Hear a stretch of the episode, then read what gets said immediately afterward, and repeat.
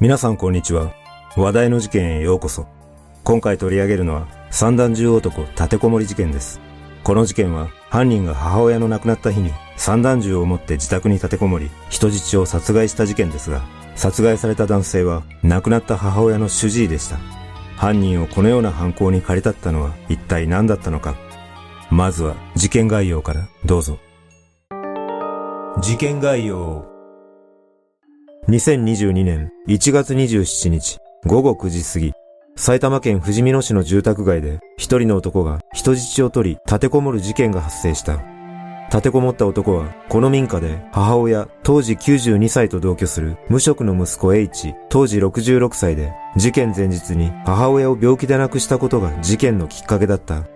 事件当日、H は母親の死亡診断書を書いた訪問診療クリニックの関係者へ弔問に来るよう自宅に呼び出し、理学療法士の男性 A さん、当時41歳を銃で撃ち、重傷を負わせ、医療相談員の男性 B さん、当時32歳の顔に催涙スプレーのようなものをかけ、さらに主治医の医師 S さん、当時44歳を人質に取り、H は銃を持って立てこもった。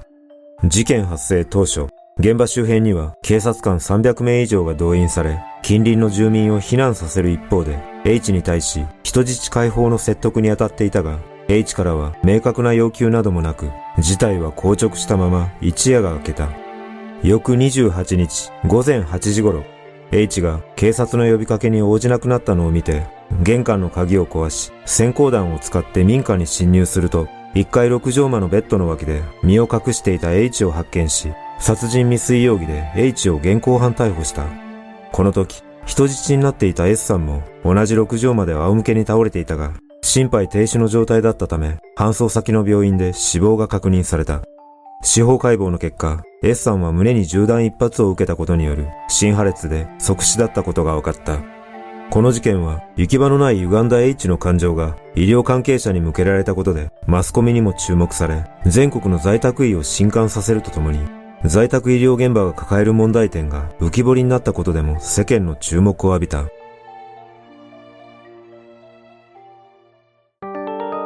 身勝手な犯行。その後の調べで H の身勝手な動機と事件当日の行動が明らかになっている。H は母親が死亡後、S さんらクリニック関係者を名指しし、27日午後9時頃証拠に来てほしい。と自宅に呼びつけたことで、クリニック関係者7人が H の自宅を訪れた。主治医の S さんらは1階和室に通されると、H はベッドの上で安置されていた母親を前に、生き返るはずだから心臓マッサージをして蘇生してほしいと S さんらに必要に迫った。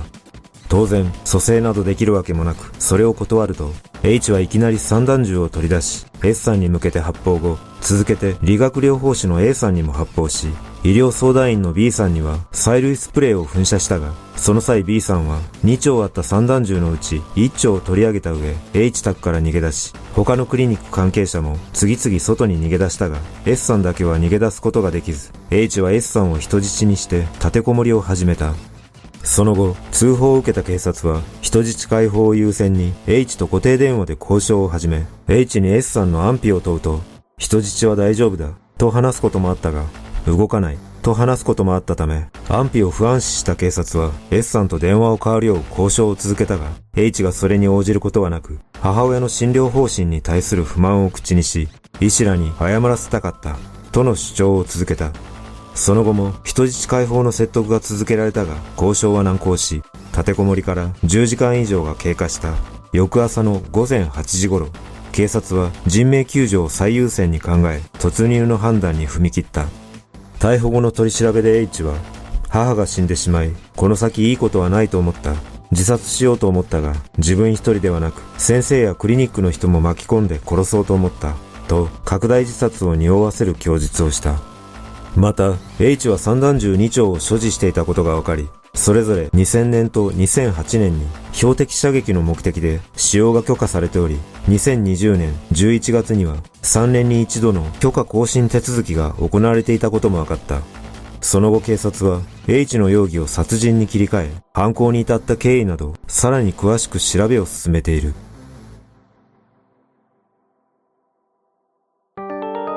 H の生い立ち。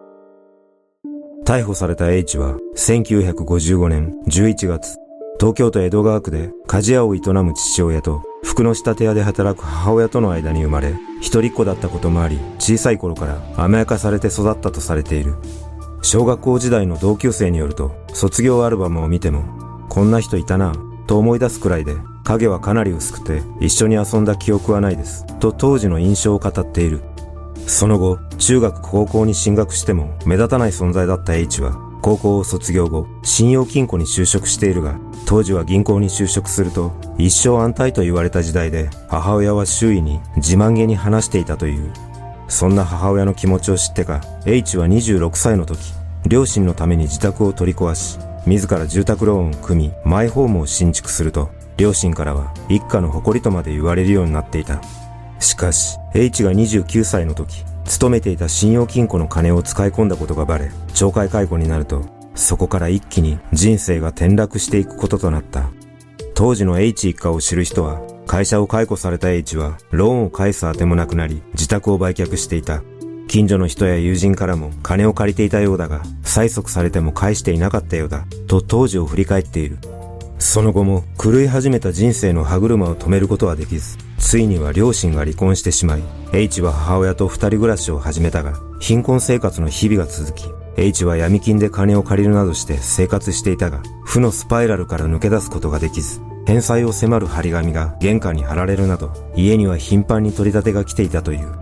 そして、H と母親が現場となった住宅に引っ越してきたのは、事件の約3年前だったとされており、その頃から母親は、ベッドで寝たきりの状態だったため、介護ヘルパーが週に3日ほど訪問し、それ以外は、H が一人で母親の在宅介護を行っていた。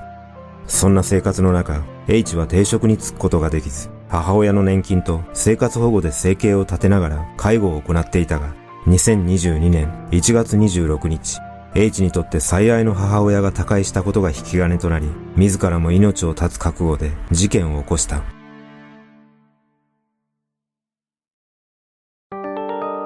モンスターペーシェント。実は、この事件をきっかけに、近年増加しているモンスターペーシェントという社会的問題が取り沙汰されている。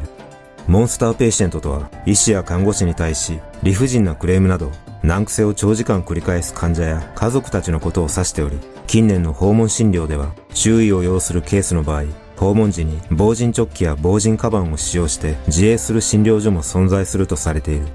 今回の事件も、このモンスターペーシェントが原因とみられ、H は近隣住民とは目立ったトラブルはなかったものの、母親の介護サービスを行っていた事業所や受診していた病院とはトラブルが絶えなかったことが明らかになっている。殺害された S さんの運営する在宅クリニックを利用し始めたのは、引っ越して間もない頃だったが、S さんの診療方針に対して意見が合わず、徐々に不満を見せ始めるようになった H は、S さんの所属する医師会にまでクレームの電話をかけるようになっていたという。実は、事件当日、H は以前、母親の介護サービスを担当していた事業所にも電話をかけ、自宅に呼び出そうとしていたことが分かっている。その介護サービスの担当者によると、事件当日の昼過ぎに H から突然電話があり、強い口調で未払いのサービス料金の集金に来るように言われたほか、線香を上げに来るようにも要求されたため、担当者は不審に思い、訪問はしなかった。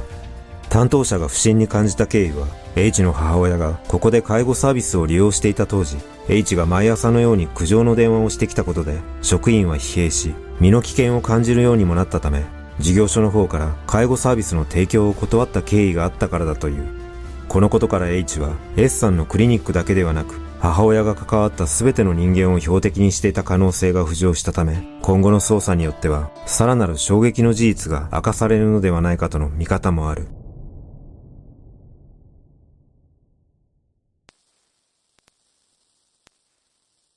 この事件は平日の午前中に銃声が鳴り響き、現場付近の住民は近くの中学校などに避難し、近隣の小中学校3校が休校となる騒ぎにまで発展しています。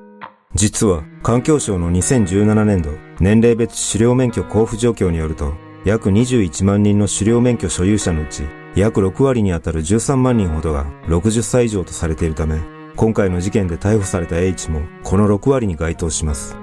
また、この事件の問題点として取り上げられているのは、親の年金で生計を維持する8050問題ですが、昨今はその年代も上がり、現在は9060問題と言われ、親の死体遺棄や親の年金、生活保護費の不正受給などの事件が多発しています。現在の日本の社会保障制度では、医療費の自己負担額に上限があり、高齢者ほど公費負担割合が大きいため、年金支給額から親の医療費を差し引いても額が残ることから、その金を目当てに生活している人も多くいるとされ、医療関係者の間では、寝たきり大黒柱という俗語まであるとされ、寝たきりの老人に対して延命治療をリクエストするケースは増加していると言います。これらのことから、やはり今回の事件も、母親が死亡したことによって受給が打ち切られる焦りが一番の犯行動機となっているような気がします。現在の高齢化社会では今後もこのような事件が起きることが予想されるため、この事件の動機の解明は今後の対策にも非常に重要な事例となるのではないでしょうか。皆さんはこの事件をどのように感じたでしょうか？